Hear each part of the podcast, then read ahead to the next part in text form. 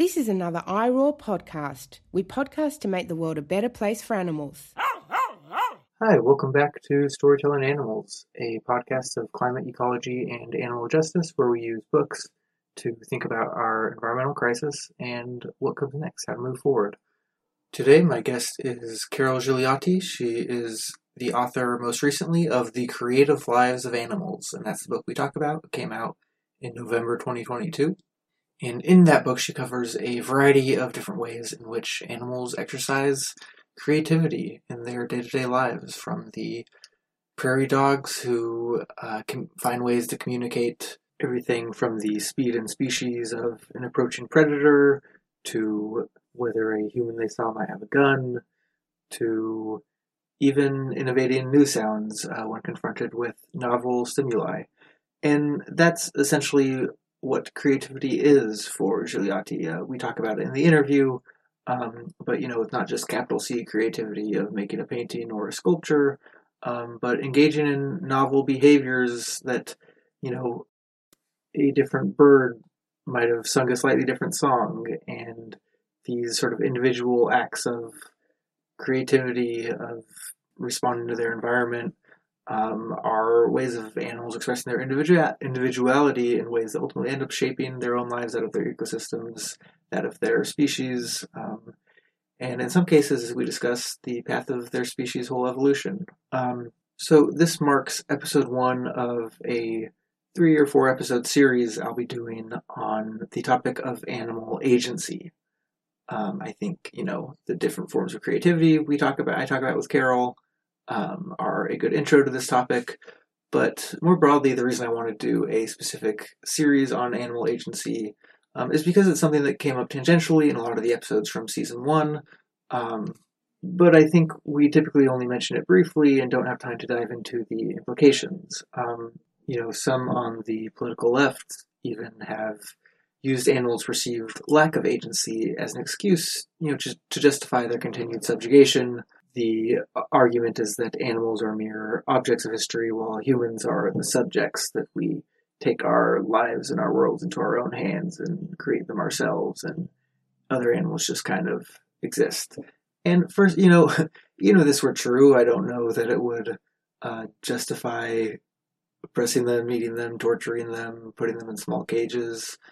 You know, that's probably cruel no matter what. But I think looking specifically at animal agency um, is important for at least three reasons. The first of which is that it changes the way we look at other animals. It changes, you know, how we understand them. It makes us, in lots of ways, sympathize, empathize with them more, um, and challenges some of these sort of poorer arguments for subjugating them. Um, secondly, it has very concrete implications on what we should do to give other animals the best possible lives, um, also in ways that affect our own lives. For instance, you know, with biodiversity, we have to understand that uh, preserving other species isn't just about, you know, preserving inert lumps of genetic code, but about, you know, other animals who, you know, do actions in their ecosystems. They build dams, they build tools, and then their relatives learn how to build those tools, and those tools spread throughout their culture.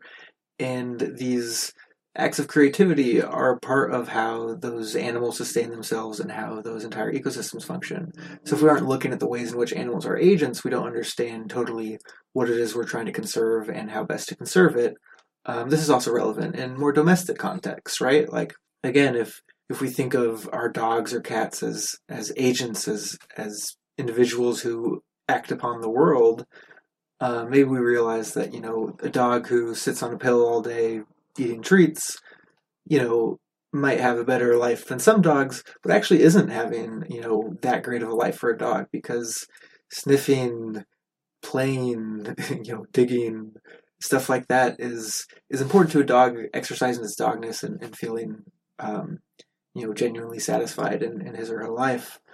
Um, so yeah, so so looking at animal agency shapes, I think, um, you know, how we think about how to give animals good lives. Um, and thirdly, the reason to look at other animal agency is that I think it offers different possibilities for um, the sorts of relationships we can have with them. That, you know, animal rights, animal liberation isn't just necessarily a question of us doing stuff for them or not doing stuff to them, um, but there may be space to sort of act more collaboratively or at least more responsively to each other, um, that it can maybe be a, a collective interspecies project in some way. That last point isn't um, something we're going to talk about so much today, but I have a future episode planned about it. Stay tuned. Um, if you want to discuss these ideas with animal about animal agency with me, um, we have two upcoming book clubs where you can do just that. Uh, so May second, that's a Tuesday at 8.30 Eastern, 5.30 Pacific, we will be discussing Wild Souls, Freedom and Flourishing in the Non-Human World uh, by Emma Marris. That's a nonfiction book about the ways in which, um, you know, thinking about animal autonomy and agency uh, in the wild, uh, you know, should and shouldn't reshape how we approach conservation um, and sometimes the conflict between holistic ecological goals and individual animal well-being. Um, it's a really interesting book, a lot to talk about, a lot to think about, some possibly controversial arguments, uh, but some worthwhile ones. So I hope some of you will join me there. Um, and these are all Zoom book, book, clubs, by the way. You can also listen to the interview I did with Emma Marris um, if you want to join the book club, but don't want to read the whole book. That should give you at least enough to chew on to take part in the conversation. Um, and then on June 27th, which is a Tuesday as well, at the same time, um, we'll be discussing Plague Dogs, a novel by Richard Adams from, I believe, the 1970s. Uh, he's the author of Watership Down, which I read and loved as a kid, and I'm sure many of you did. Um, the Plague Dogs is a book he wrote maybe for slightly older audiences um, about uh, dogs who escape from a research lab and so it explores you know themes of animal resistance, animal rights, uh, animal research, um, and there is also a, a, movie version of this book where again, if you don't want to read the whole book uh, but you want to take part in the discussion, you can watch the movie. Um, so to join those book clubs, you either sign up for my free weekly newsletter for more uh, more information, and you'll get a, a, free trial membership from that, or to join on a more permanent basis. Um, please support this podcast on Patreon, patreon.com slash storytellingpod um, at the Lorax tier or higher. Um, any tier will get you advanced access to episodes. And um, yeah, some new stuff on Animal Agency coming soon, and some other episodes I'm excited about too. So, without further ado, here is Carol Gigliotti on the creative lives of animals.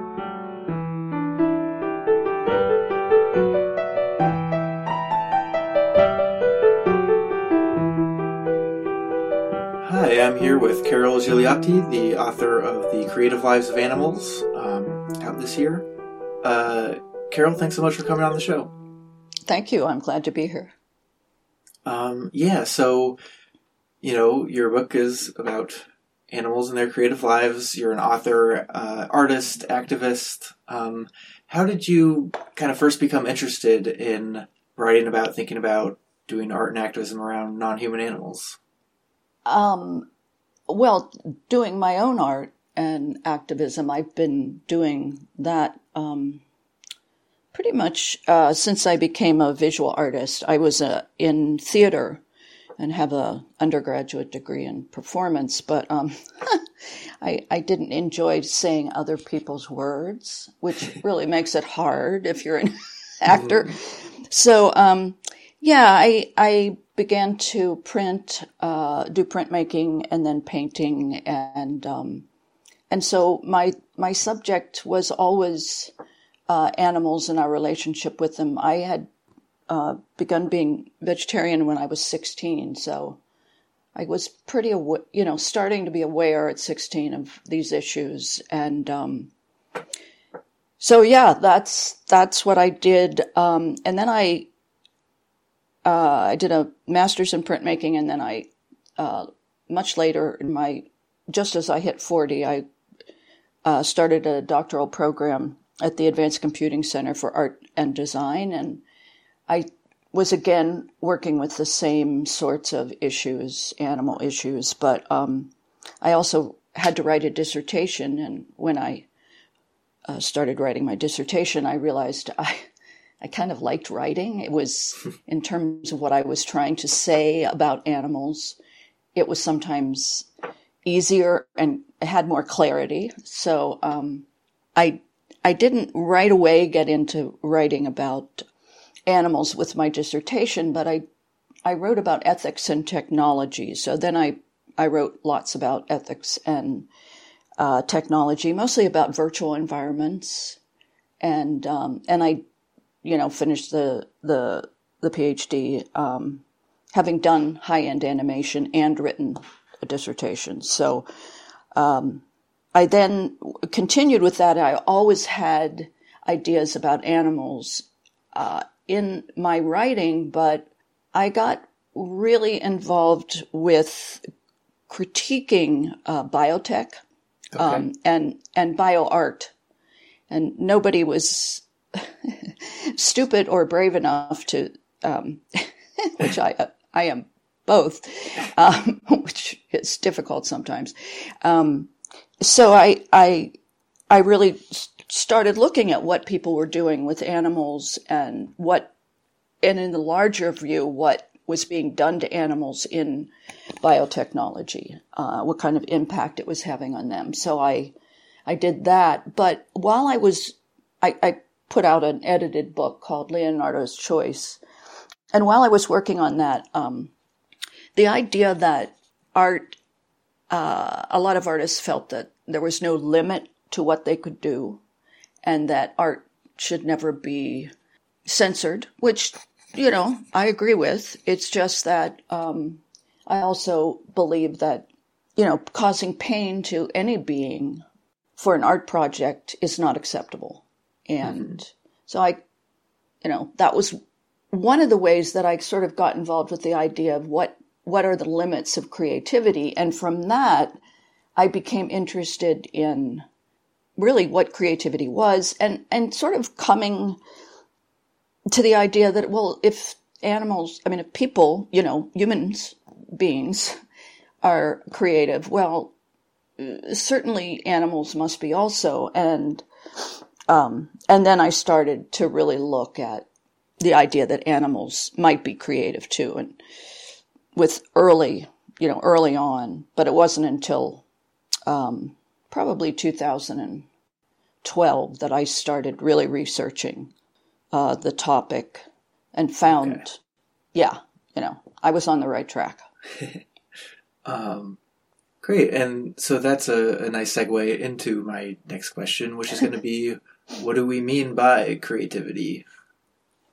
Um, well, defining creativity itself um, is always a fraught process. Um, many people have have tried to define it, and of course, when they do, they usually come from their own field of study, whether that's biology or or psychology, um,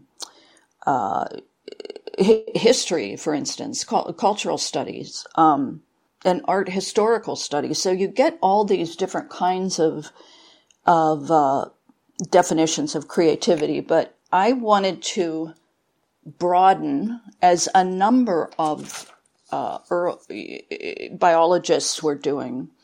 Uh, not that many at the time, but there there were there were biologists and psychologists who were thinking about broadening creativity uh, to include animals. But I wanted to define it um, in the in a way that I thought would be meaningful in a very broad sense. And I also wanted to bring to it my experience because I'm not a biologist or a psychologist or a sociologist. I'm an artist. I have a background in the arts and and I guess philosophy too because I I you know I have a lot of uh, background in looking at things in philosophical ways. Um, uh, but I didn't want to come to it from really anything but being creative. What is it to be creative? Um, so I define creativity um, as a dynamic process in which novel and meaningful behaviors are generated by, and here is a sticking point, but it shouldn't be, by individuals. With the possibility of affecting others at cultural, species, and evolutionary levels. Um, the first part, novel and meaningful, the word meaningful, uh, sometimes gives people pause. When I wrote, I was asked to write a um, an essay for the an opinion essay for the scientist, um, which was a shock to me. Like, really? um, and and the editor, uh, who was terrific, by the way, uh, said wanted to change the word meaningful, and I I said, you know, I I think I don't want to do that because number one, it's in the book, but number two, meaningful has really been supported by a number of different biologists and psychologists. In other words, it's meaningful, but it doesn't have to be meaningful to what's called large C or big C, you know, the gigantic creativity that informs everything uh, you know, and makes a real dent in whatever field you're in, but it could be just meaningful to the individual who is creative. So I wanted to keep mm-hmm. that. And he was very generous and, and quite, um, uh, quite, like I said, really wonderful to work with. And, and he said, okay.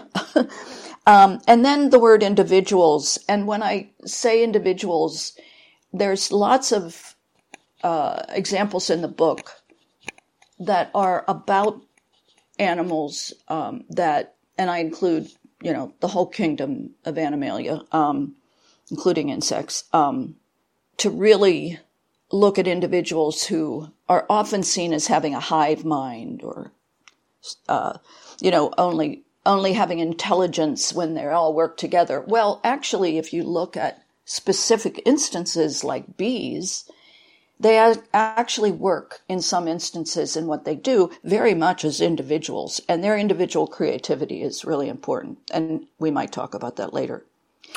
But I think the important part of this, eh, one of the really the last part of it, is the possibility of affecting others at cultural, species, and evolutionary levels.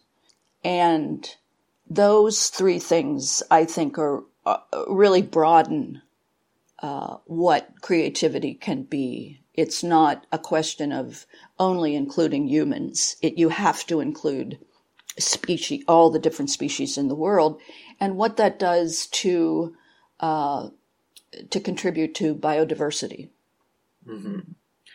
Yeah, I I'm glad you brought up insects because you know I think you know I'm sure we'll talk about the usual suspects like chimpanzees or whales or elephants, um, and you know those are fascinating and important species to study. But something that I appreciate in your book is that it goes well beyond this to birds, reptiles, fish, and even as you mentioned, insects. Um, mm-hmm. So, yeah, you know, you cover ant intelligence, bee democracy, wasp play, fly architecture.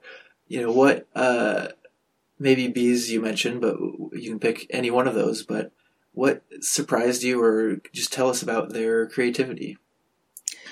Um, I, I really, for me, the most interesting and actually the most documented um, in a lot of ways because of Thomas Seeley, the bee uh, expert and biologist, um, was were, were bees. Um, because when we think of bees, uh, we we immediately, especially if you're in, for instance, technology, you know, the hive mind and the idea that there is there is this group uh, way to think that can be very productive, um, but the idea that Seeley documented um, was that individuals um, really contributed as individuals to finding a nest for a new queen bee.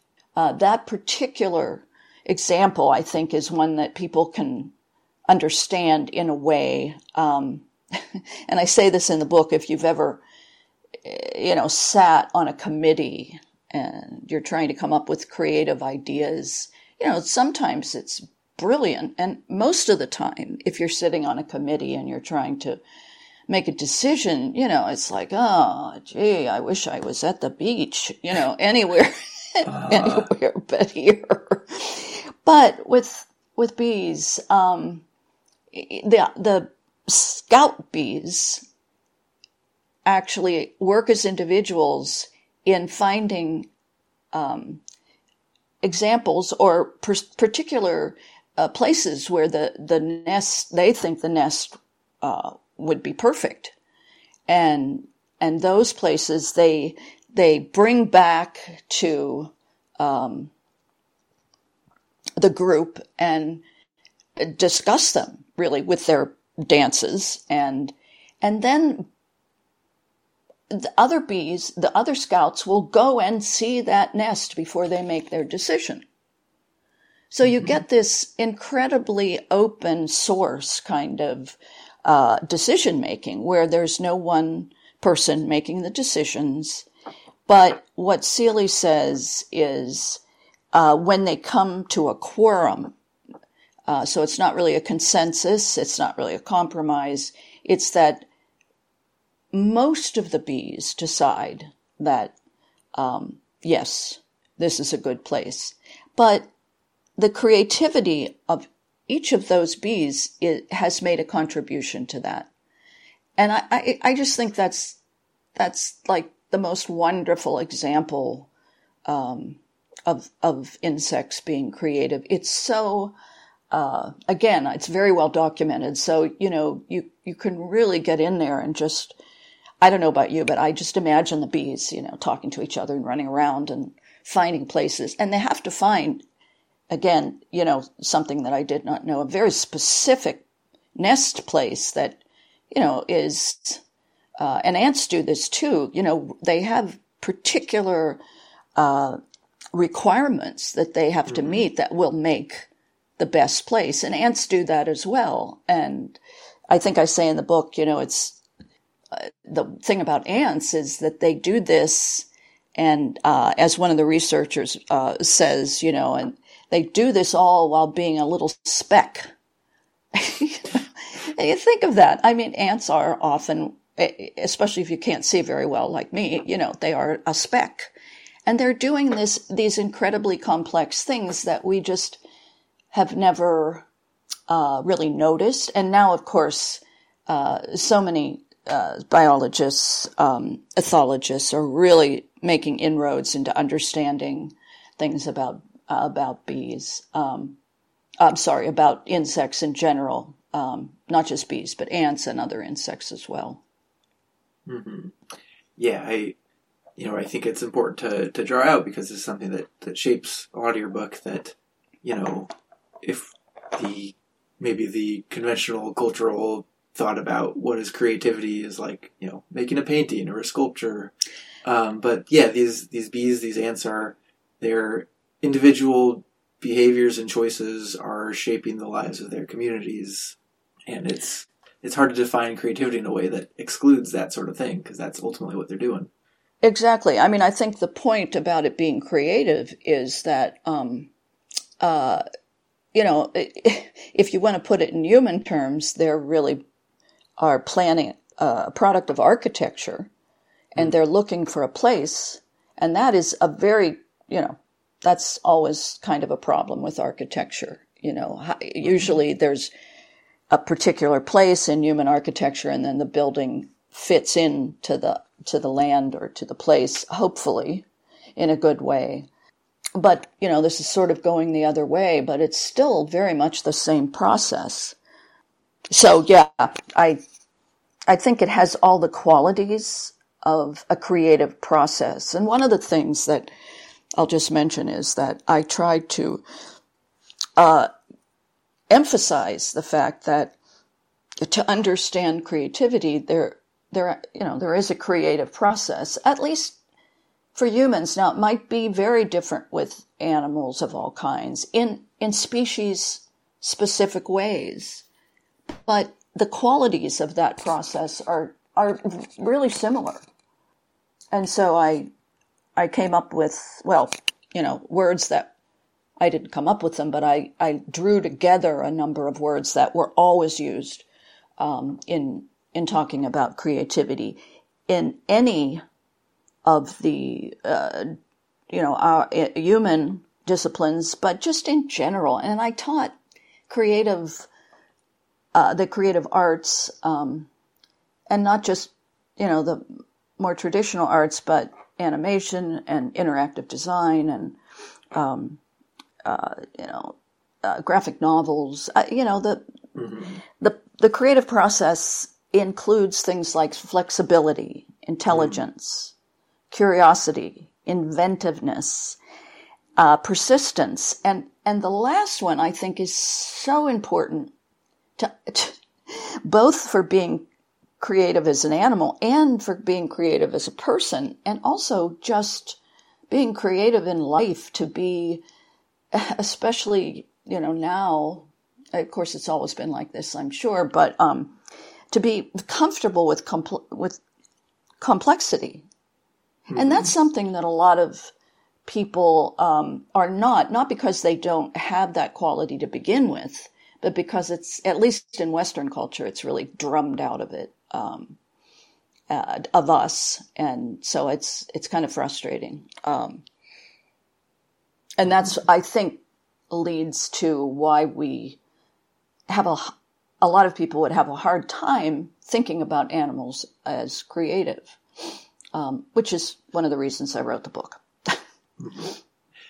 So you you speak to a number of scientists uh, throughout the book who study different aspects of animal behavior, ecology, cognition. Um, you ask them questions about you know whether they would consider birdsong to be creative or or music. Um, was there anything that stood out to you or surprised you, or any themes that came up as you talked with scientists about how they look at animal creativity and how that impacts their work?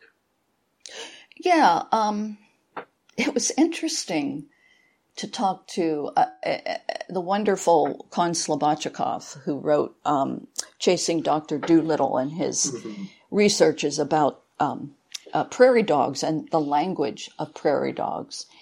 Um, and he was, you know, he's somebody that is just so comfortable with complexity. Um, and I, I he's a wonderful man. He was so generous with his time, and he was all for. Yes, of course, animals are creative, and it was interesting because one of the big hurdles that has always been uh, uh, used as a wall between us and other animals is language. And here he is talking about, you know, the language of prairie dogs. And what's interesting is that, of course, he he received a great deal of static um, and and refusal. But on the other hand, when people talk about his work, I, I've read this in different articles where you know somebody somebody will be asked, another scientist, another biologist will be asked, you know, well, is is the research possible? I mean, is this something that you would would say was good research? And they're like absolutely there is nothing i can find that's wrong about it. And it, it sounds like they really tried but they they couldn't um, so yeah um, uh, and then to talk to somebody like don Kroodsma who you know obviously i read the books of a number of people i talked to i read a lot before i interviewed just like you do and um, and when I talked to Don Kroodsma, you know, I, I have a number of his books, and he uses the word creativity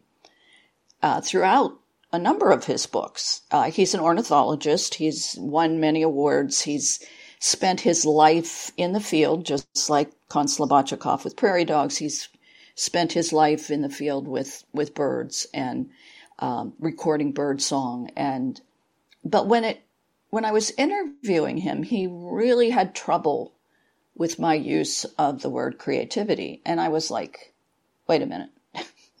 How come you can use it, but I can't? you know, so, um, of course I didn't say that to him, but I, I, you know, for him, it was a lot of things, I think. And I, I, in the end felt that he was doing what he felt was best. Um, he didn't want to compare birdsong to human music because he really respects and is totally committed to what birds are saying, what they mm.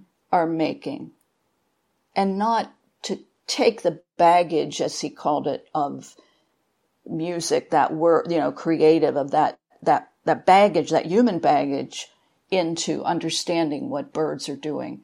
And, you know, I, even though he, you know, he refused to, to really give me that word. Um, I agreed with him. I I think it's very very important to you know not just say, "Oh, here's creativity and animals can do this, so they must be creative."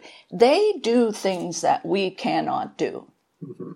And they have um, you know, senses and qualities and behaviors that we do not have. And so, of course, their uh, creative, their creativity is probably very different in many, many ways. I mean, I, I can point to those, you know, qualities that I just talked about.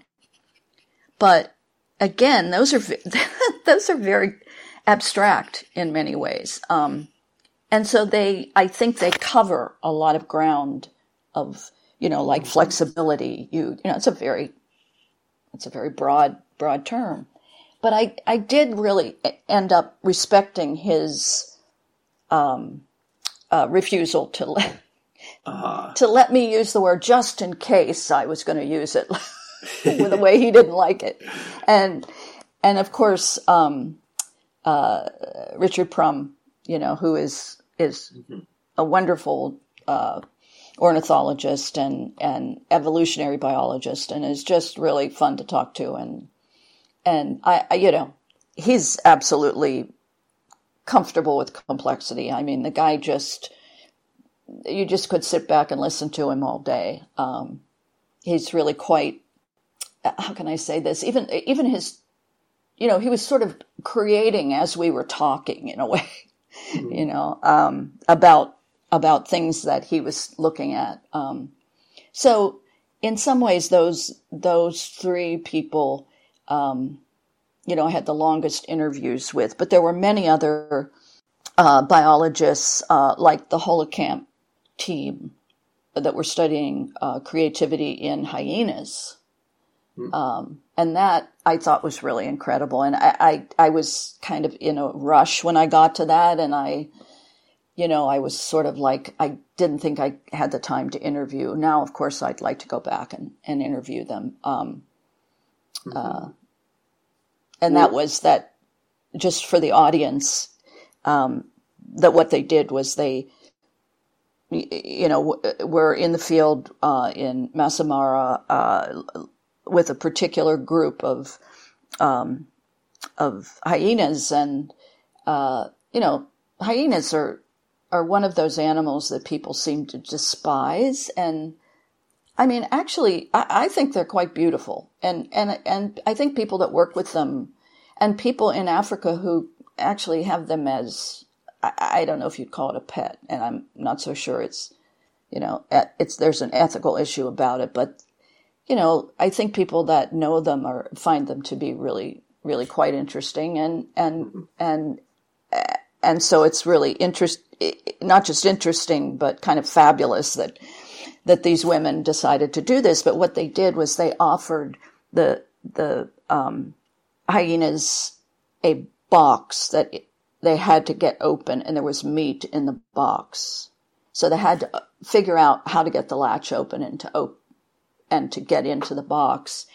And they studied, uh, you know, they took millions of miles of videotape documenting this. And what they found was it wasn't just persistence that really helped the, cre- you know, that the create, the most creative hyenas, um, at least in this instance, used, but it was also the ability to just look at it in different ways mm-hmm. um, not just con- continuing to use the same, you know, pulling open the latch in a, the way that never worked. You know, it was turning the box around and and really playing with it in a way, which sort of goes back to the the idea in the book that play is absolutely necessary for for creativity.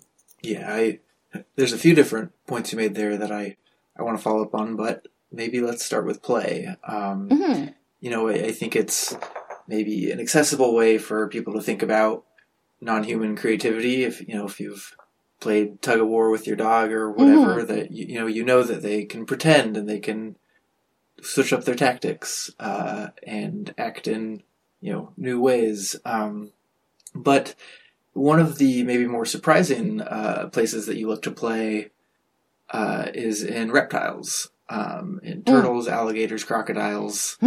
Uh, and honestly, throughout the book, there are a few different alligator crocodile examples that um, were some of the most surprising sections to me. Um, and and yeah, really interesting. Um, and you know, you have this this fascinating anecdote of an alligator and an otter playing. Yeah. Um, so maybe if you could start with with sharing that, but then you know more generally uh, talk about alligators. um, yeah, the the the wonderful story is about, um, and this is from. Uh, a biologist, uh, Vladimir Dinets, who's done a lot of uh, research on alligators and crocodiles. But this is alligators um, and and uh, um, otters that were in uh, a particular pond, and the, the there were a number of alligators, and they were sort of camped there, and the otters would tease the alligators, splashing them and stuff. And you know, most of the alligators just ignored them, but um, one of the alligators would, you know, spray them with water back, and uh, he, you know, he was obviously playing with them. And then at one point, one of the otters slipped and fell into the water. And, you know, you're like, ah, and, and disappeared. And then the alligator brought him back up and set him on the, the ground. like, what? Uh-huh. I mean, they don't do that to people. they just kill the person. But, you know, they were playing. And the alligator knew they were playing. The otter, at that point, probably was hoping that the alligator would remember. But then they continued to play. Um, but, you know, no more drowning, um, or mm-hmm. almost drowning. And, and I just found that to be, I laughed out loud when I read that. And I, I just went around for like the day just so happy that I had found that. um, so yeah, this idea that play has different rules um, in many ways. That the idea that if, and we we have you know this kind of example in sometimes you hear war stories where you know two sides come together and they agree that they're not going to shoot each other for a holiday or something. Mm-hmm. And they play cards or something. And the rules are very different. Then they go back and, you know, they could kill each other the next day. It's very strange to me. But, um, for play, and, and Marc Bekoff actually does talk about this. His uh, book, um, Wild Justice, I think, is one that everyone should read. Um, uh, it really is a is a uh, fascinating, and and also Jessica Pierce is the other author, and and you know they talk about the rules in play where you have to learn trust. You have to uh, learn that you know if you bite too hard, if you happen to be a a dog or a wolf, um, you know that maybe no one will play with you if you can't keep your teeth in your mouth. Um, and so this idea of, of learning uh, through play is one that has always been around, but it's not been looked at in this the, the quite the way that Marc and Jessica looked at it in terms of being, uh, you know, really learning uh, more morality in a way, use learning the mores of a particular species behavior. If you're a young wolf or a young dog or and you know we know that with our dogs too i i would think um, you know there's all kinds of rules that go on on in the dog mm-hmm. park mm-hmm. and if you watch you will see them and they're very specific and if someone breaks it it's pretty obvious if someone goes against one of those and bites too hard for instance you know things change um, but you asked me to talk a little bit about alligators. Um,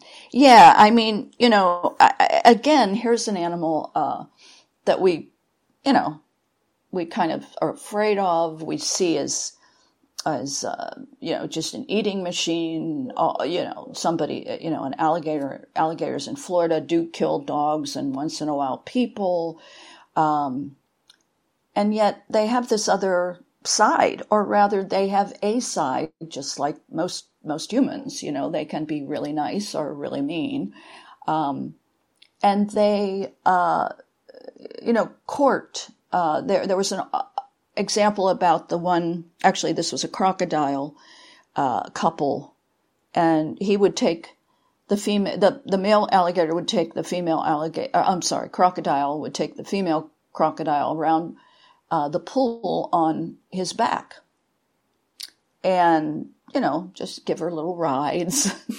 um, and also this playing with um, a particular kind of flower, bougainvillea, bougainvillea. I hope I'm saying that right.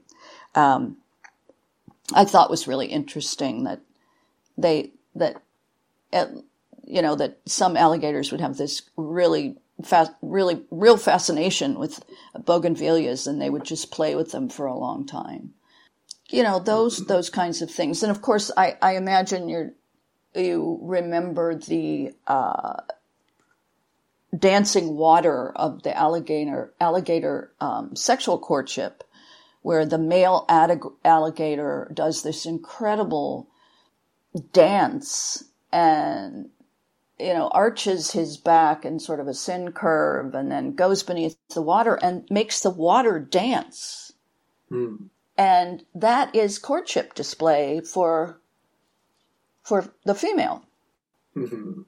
um, and that i found really quite beautiful and fascinating so you know i i i think that those things were were just in and of themselves. I think they were, they would be something that might change people's mind as to, you know, all the different aspects of life for animals and, you know, that they are not just a predator or just prey.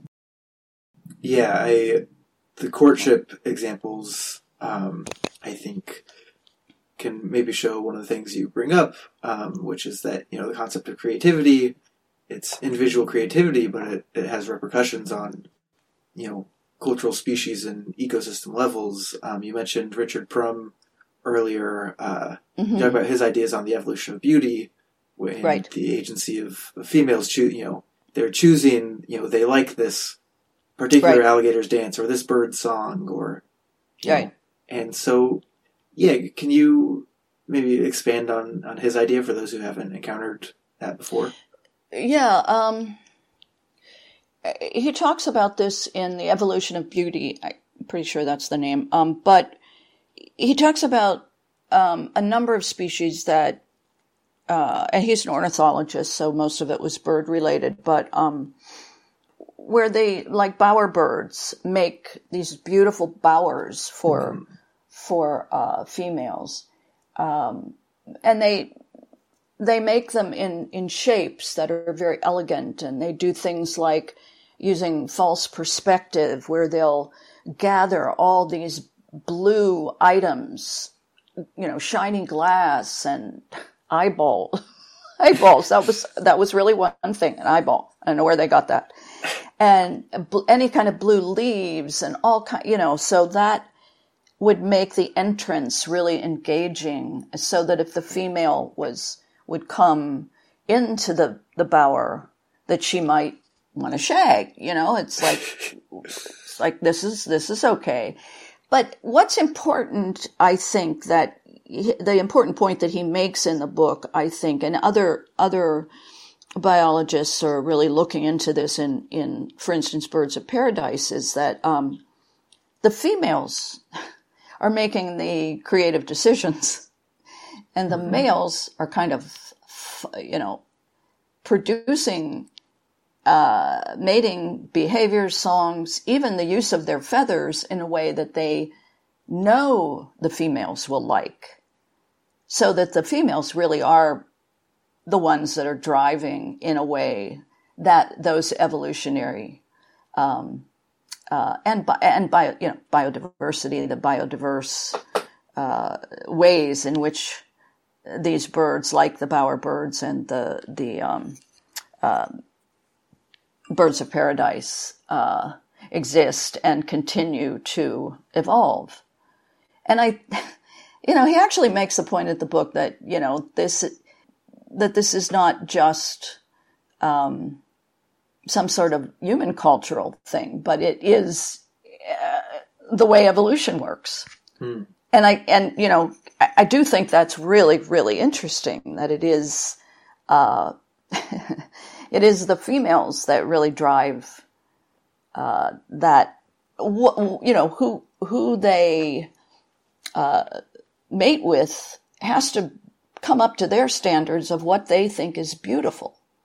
And that doesn't happen, you know, in all species. It may be different from species to species, but um, in those two bird species, I, you know, it's pretty obvious that that's that's what's driving because both of them have been documented quite a bit. Um, you know, there's tons of videos, and I, I think I say in the book, and it's very true. If you go to the Cor- Cornell um, ornithology lab and look at, for instance, the bird of, of paradise uh, and videos and and all all the information that is there, you will become addicted, and you might as well just like go on vacation for a while so that you can actually just enjoy it. Um, it it just I still do it once in a while just to up my day.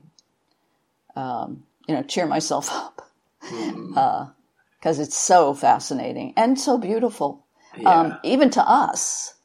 Um, and it's interesting to me that in the case of the well, both the bowerbirds and the um, the birds of paradise, uh, you know that these these things that animals create are beautiful to us.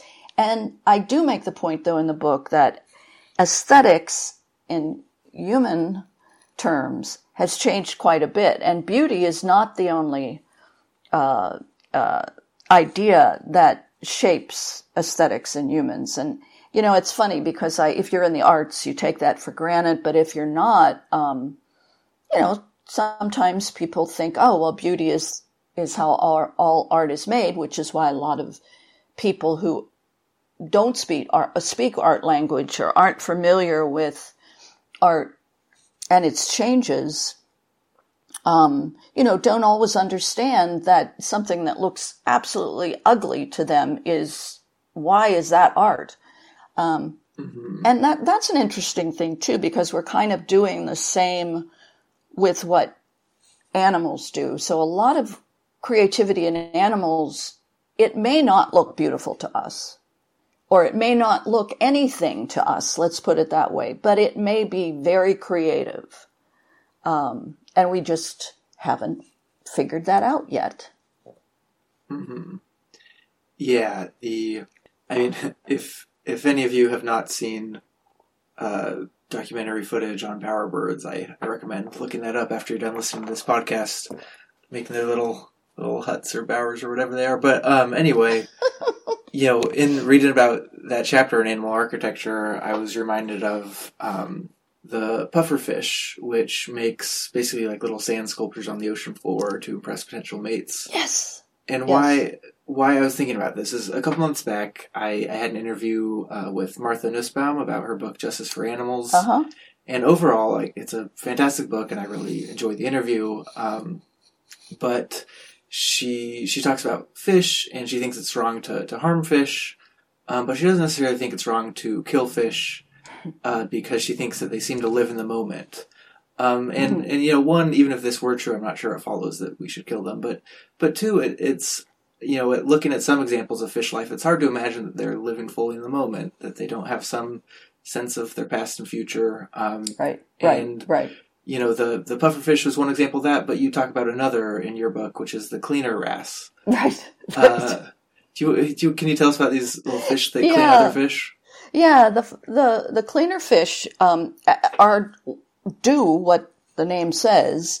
They ex- have a place where other fish can come and get all the little things that are on them cleaned off. And the cleaner fish enjoy this um, in some ways because, of course, um, they get to eat some of it. Um, but they also, if they bite into the fish too hard because they, it, you know, the place that they're cleaning, there's mucus that tastes really good, then you know, that the fish that's being cleaned can get very angry and, and not come back. Um, the person who studies this, um, it, it's just, you know, kind of looked at, at this as a business and sort of in, in, um, you know, an, an econ- looked at it as an economy. It's like a fish economy, you know, mm-hmm. and it very definitely has um, examples of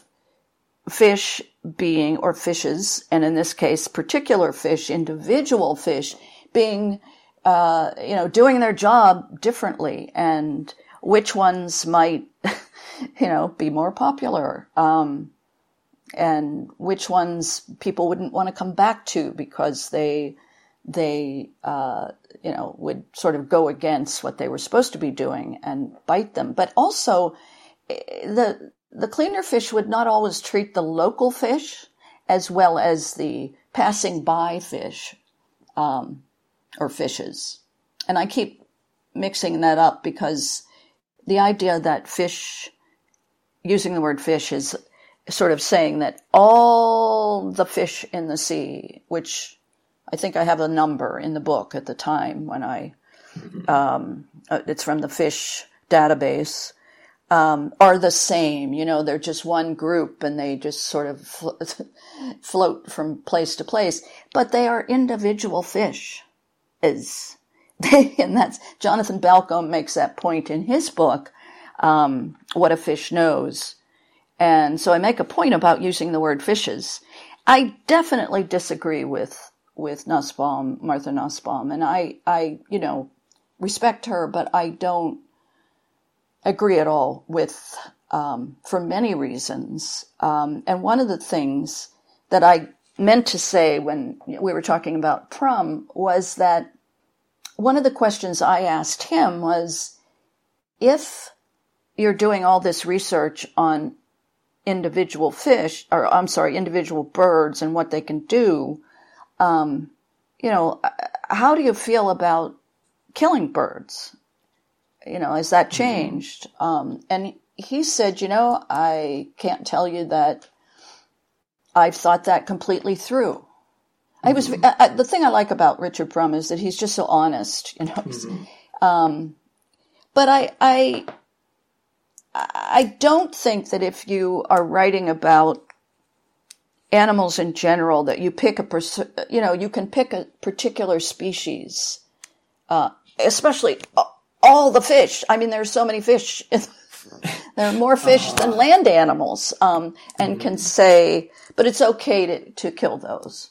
Um, I do think that we we make these decisions not based on any kind of scientific fact, any kind of reality, any kind of uh, experience, but we we base killing other animals on mostly our own uh, needs and that mm-hmm. things that we just don't want to give up. And I say we, but I don't do that. But you know, a lot of people do. Um, so I think that point about individual animals uh, both for fish and for um, the bird, you know, the birds that Prum is talking about, or or insects. The idea of the individual is, I think, one of the most important points in the book.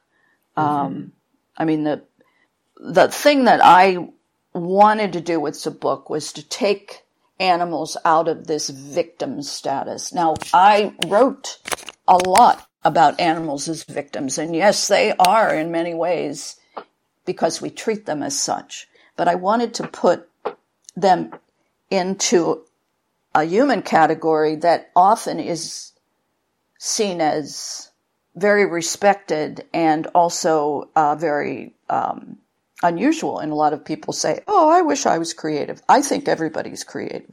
I've taught many, many people, and I find every single person I've ever taught has been creative. Whether they wanted to use it, whether they had obstacles to that is another thing. But the main idea of the book um, was that the creati- creativity of animals exists on the individual, group, species, and ecosystem level. And so the loss of an individual animal is the loss of that individual's unique contribution to those interacting levels. And, you know, if we're wondering why we're losing biodiversity, well, that is definitely one of the biggest reasons.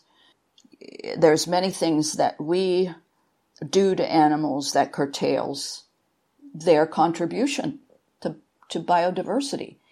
And, and I'm not saying that that's only important for us, but it's important for them. Mm-hmm.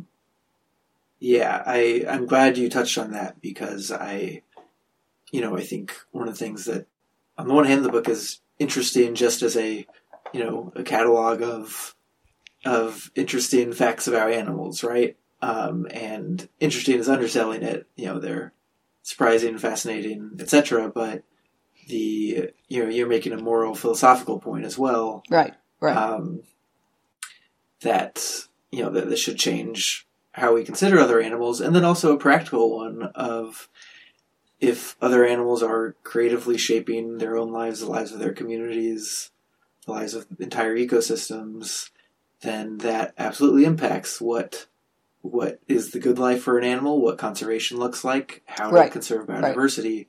If we aren't considering that individual animal's perspective, yeah. then we're sort of missing how best to take care of the whole as well. Yes. So, so yeah, maybe just as a, a last question, um, were there any, uh, have there been any particularly memorable or formative um, experiences you've had with other animals in person that have, have shaped your own views? Um, yeah, I've had quite a few. I, I've been, you know, I've always seemed to be around animals or have animals live with me. And, you know, in terms of, you know, more domestic pets like cats or dogs, I just wait. They come to me. I don't really have to do anything. Um, and I, I accept that. I find that to be really helpful because, you know, if I feel like my my Great Pyrenees people kind of laugh at this. Um, she she had her tail cut off in Texas, and she was in a high kill shelter. Um, and I I saw her in a video, and I just I really as I as I'm kind of older now, and I was going to get an older small dog, which I've never had a small dog before, and and I, and I saw her and I was like, oh, she's really nervous. I could just see her anxiety on the video. So I decided I would adopt her and it took about eight, she had such terrible separation anxiety. Um, the second night I had her, she, she, uh, ripped, I had a window open on the second floor. She went up there and she, she ripped open the, pushed the window up with her nose, ripped the screen, and dived out. And luckily, the slid down the pergola into the neighbor's fenced yard. So thank goodness she did that. And I left her. I was gone for about an hour, and then I realized, oh my god, this this is serious separation anxiety. So I worked for quite a long time with her, but um, she kind of decided at some point that she was going to solve the problem. Hmm. And she did. She decided that if she sat on the dining room table, she's a big dog, she sat on the dining room table and she could see out the window where my car was parked. And she knew if I drove away with the car, then I was going to come back and park right there. And, you know, that did it. I mean, she was, I didn't say go sit on the, di- obviously, go sit on the dining room table. Uh-huh. But I also thought to myself, yeah, I'm the right person because not a lot of people would let their dogs sit on the dining room table. But I was like, you know, if it makes her happy, great. Mm-hmm. And she doesn't do that any longer, but she did it for, oh, I don't know, about six months or so. So, um, and now she's willing to, you know, she, she's okay with the couch. She has taken over the couch completely, and I really can't sit there. But you know, I'm allowed to eat now on the. Yeah. Uh, well, thank you for sharing that. And is there anything else you want to add on your book or anything else? Um, I would just like to add to tell people just, uh, you know, I know a lot of people who listen to this are animal people and probably already vegan and animal rights people. But, you know, if you're just hearing this, just be open. That's all creativity is about, really. Just, and, and to understand other animals, just be open. Be open to things. Um, there's so much incredible life going on all around us all the time. And if you're open to that, I think, you know, it, it really would help you as a person, as a human being, and it would help the animals too. Um, well, thank you so much, Carol Gigliotti. The book is The Creative Lives of Animals. Thanks for coming on the show. Oh, I enjoyed it. Thank you so much. It was a lovely interview. Thanks so much for listening. Again, this is the first in what is planned to be a four episode series on the theme of animal agency and how that could transform our relationship with other animals, our politics, um, and also just how it's often very cool. Um, if you want uh, early access to some of the future episodes in the series, um, the way to get that is to support this podcast on Patreon. Uh, I couldn't thank you enough if you go to patreon.com slash storytellingpod pick a level, uh, and make just a small monthly um, payment to keep this podcast going, keep this podcast thriving. All right, that's all for now, and uh, see us hopefully in a couple weeks with a new episode.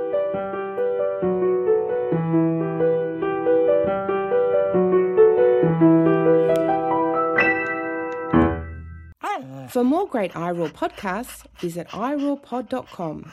That's I R O A R P O D.com.